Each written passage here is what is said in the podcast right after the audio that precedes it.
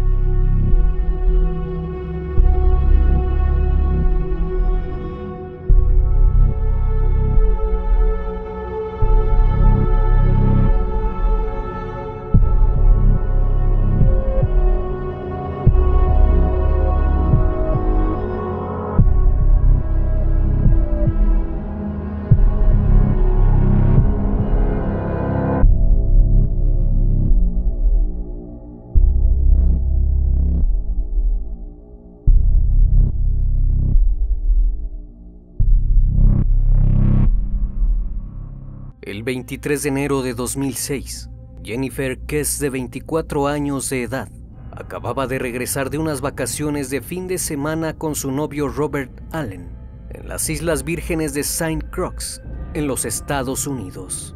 La chica vivía en Orlando, Florida, y trabajaba como analista financiera para la compañía de tiempo compartido de inversiones de Florida Central. Kess y Rob tenían una relación de larga distancia y se visitaban los fines de semana, pero días antes de su desaparición planearon ir juntos a una isla en St. Croix. Tras su regreso, esa mañana condujo al trabajo desde la casa de su novio en Fort Lauderdale. El día transcurrió con normalidad y a eso de las 6 de la tarde, Jennifer salió de su trabajo en la ciudad de Ocoee para terminar regresando a su casa esa noche. A partir de esa hora, se tienen registradas varias llamadas de Jennifer realizadas a amigos, familiares y por supuesto a su novio, siendo registrada la última a las 10 de la noche. A partir de entonces, nadie supo más de ella. Bienvenidos a Archivos sin resolver. Al día siguiente, 24 de enero, Jennifer no contactó a su novio como regularmente lo hacía la joven acostumbraba intercambiar mensajes con él por la mañana al despertar y de camino al trabajo, pero esa mañana en particular no lo hizo. Extrañado por la situación, su novio intentó contactarla, pero su teléfono lo mandó directamente a buzón. Minutos después, la empresa donde trabajaba la chica se puso en contacto con sus padres, pues al no presentarse a trabajar, había perdido una importante reunión matutina así que también intentaron contactarse con ella, pero los mandó a buzón. Preocupados por la chica, los padres decidieron acudir a su apartamento. Iniciaron un recorrido de más de dos horas hasta el lugar, con la esperanza de encontrarla ahí. Al llegar al condominio, donde vivía Jennifer en Orlando, lo primero que notaron sus padres es que su auto no estaba. Al entrar al apartamento, no notaron nada que estuviera fuera de lugar. De hecho, su maquillaje estaba en el mostrador y la ducha estaba húmeda, lo que parecía indicar que recientemente se había bañado, pues una toalla húmeda y ropa sucia también se encontraban en el baño. Su bolso, su teléfono y sus llaves no estaban dentro, por lo que todo apuntaba a que había salido a trabajar, como normalmente lo hacía. Al no tener noticias de ella, los padres de la joven acudieron a las autoridades a reportar su desaparición los amigos y familiares de Jennifer no esperaron a que la policía iniciara con las investigaciones y esa misma noche comenzaron a distribuir folletos para dar con su paradero y pedir cualquier información que pudiera ayudar a encontrar a la joven. Horas más tarde, el Departamento de Policía de Orlando también comenzó a organizar los grupos de búsqueda para peinar la zona, a pie, a caballo y en bote. Incluso utilizaron un helicóptero el caso generó la atención de los medios y se colocaron carteles de personas desaparecidas. La policía abrió una investigación. Sin embargo, debe tenerse en cuenta que la policía de Orlando nunca procesó el condominio de Kiss como un lugar de importancia. En el domicilio de Jennifer no se encontraron signos de violencia, ni de que la cerradura hubiera sido forzada para entrar en caso de un robo, cual las pesquisas se centraron en el recorrido de su casa hasta su coche, donde pudo haberse producido un rapto, o durante el trayecto hasta su lugar de trabajo.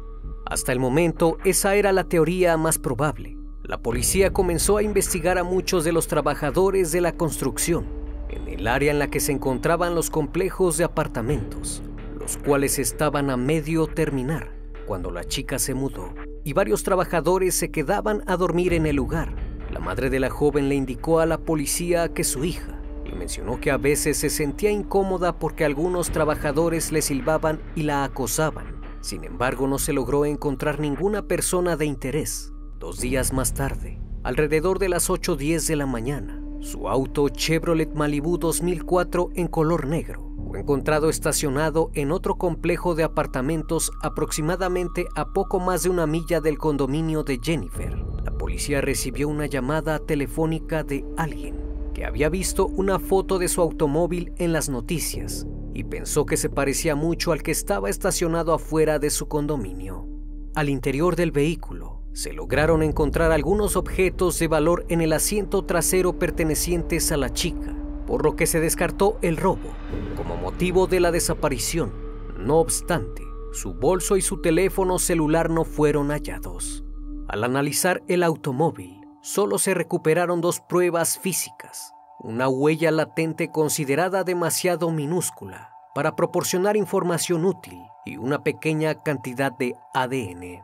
Los investigadores se entusiasmaron al saber que varias cámaras ocultas en los apartamentos vigilaban la parte donde se había estacionado el automóvil.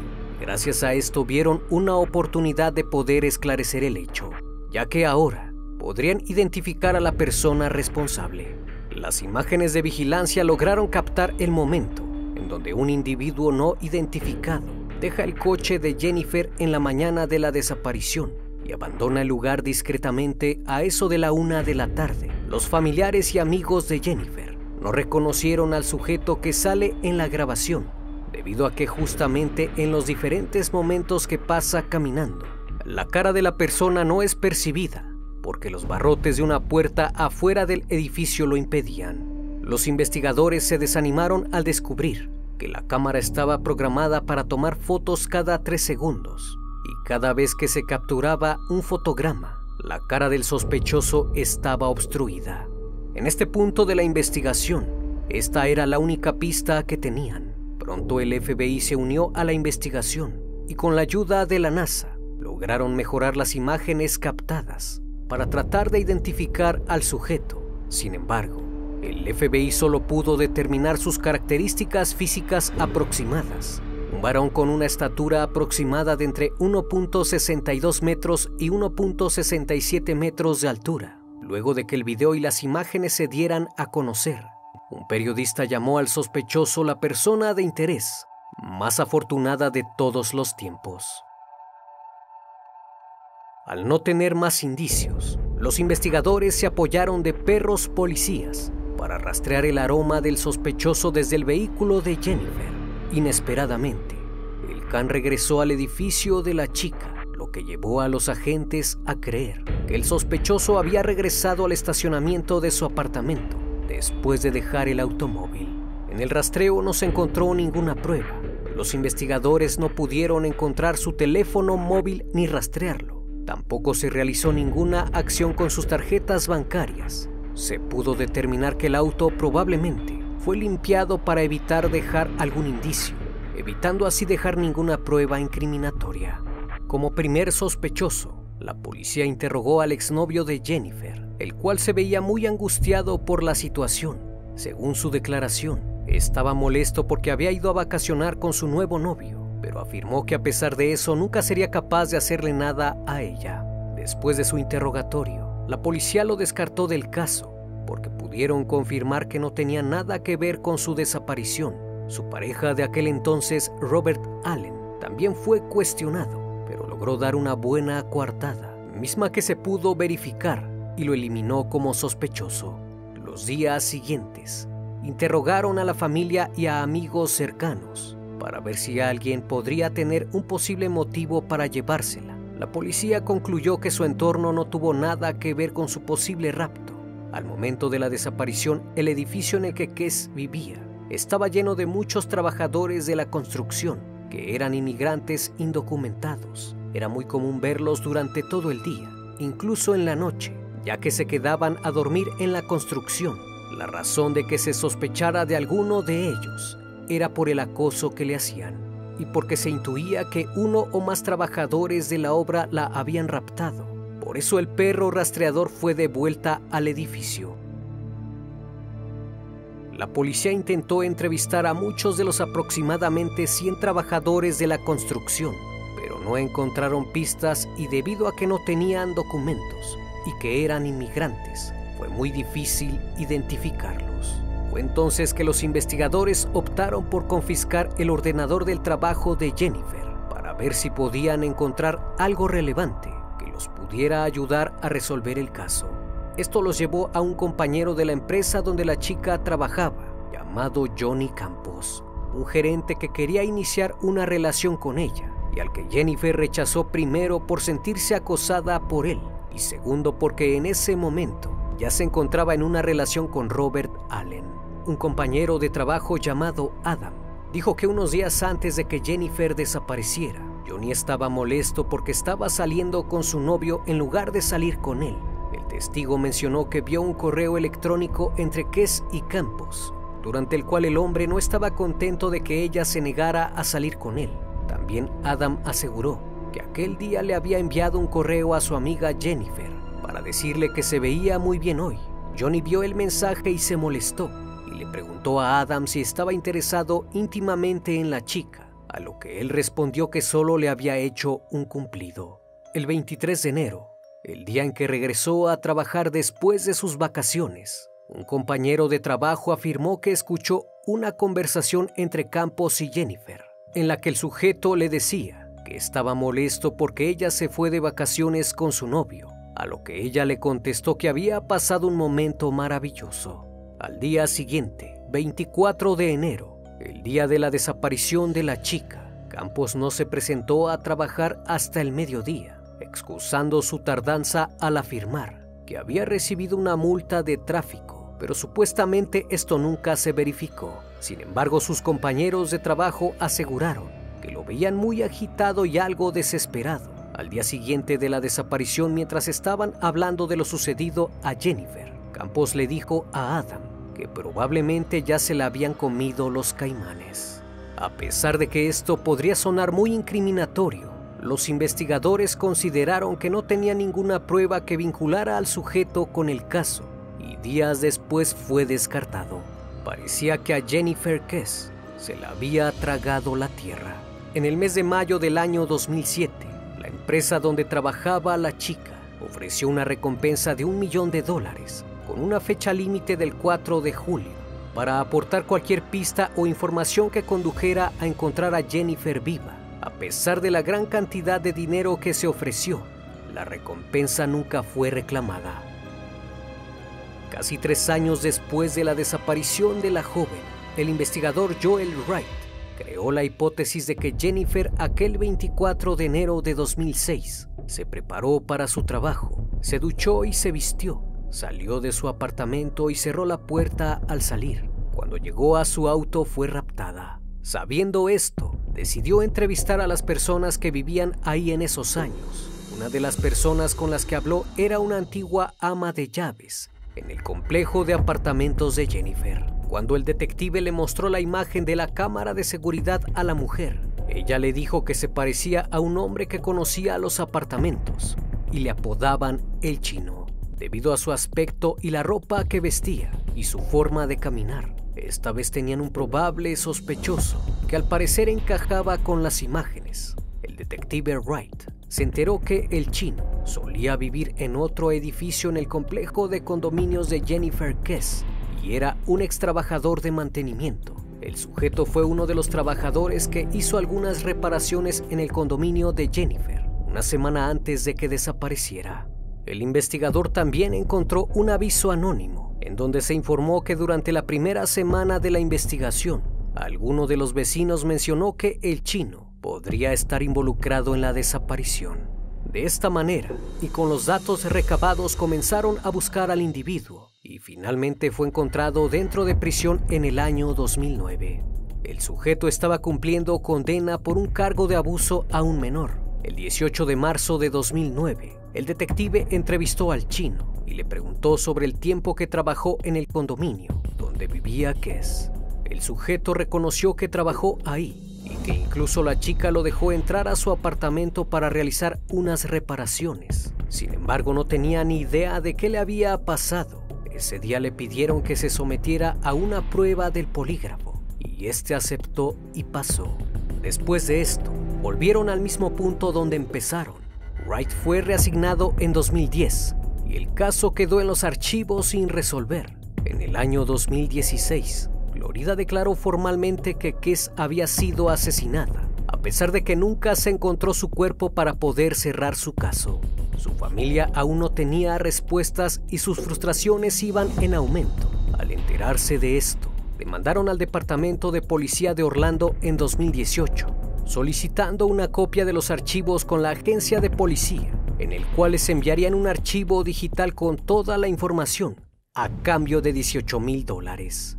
Su familia aceptó pagar esa cantidad y ese acuerdo de cuatro meses se convirtió en más de tres años y fue hasta marzo de 2019 que el Departamento de Policía envió más de 16 mil páginas de documentos y 67 horas de audio y video. Según el acuerdo, Drew y Joyce Kess, los padres de la joven, se hicieron cargo de la investigación, la cual ya no estaría a cargo de los detectives de la policía de Orlando, y los padres tendrían que contactar un investigador privado.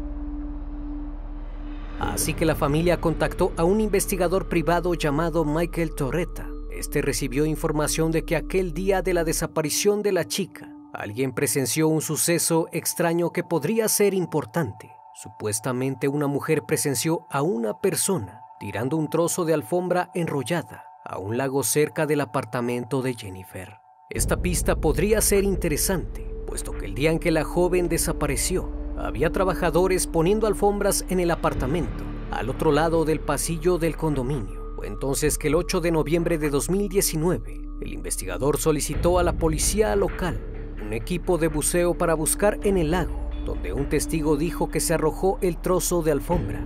La policía pasó dos días en el lago Fish, en el condado de Orange, a 13 millas del apartamento de Jennifer buscando alguna pista, pero no lograron encontrar nada.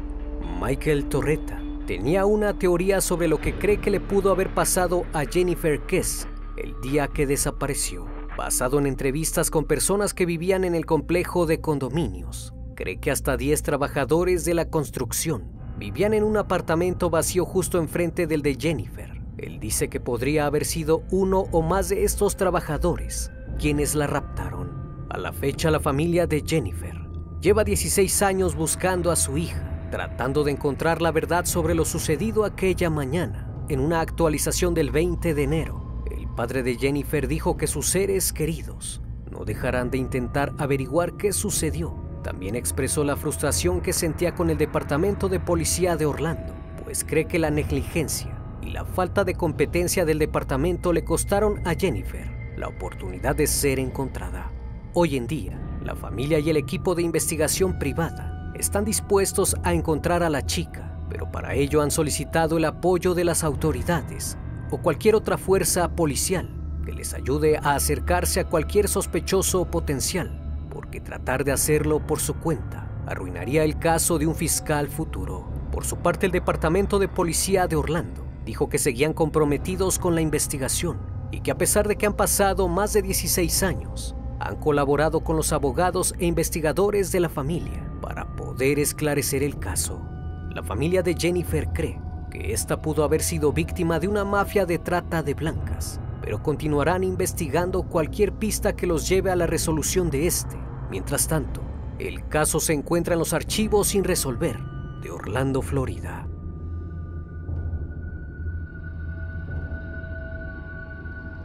Como cada noche, estimado público, agradezco su compañía si aún no estás suscrito, te invito a que lo hagas y formes parte de esta gran comunidad. Reciban un fuerte abrazo de mi parte y no me queda más que desearles que sigan pasando un excelente día y estén de lo mejor. Esto es El Criminalista Nocturno. Hasta la próxima emisión. Buenas noches.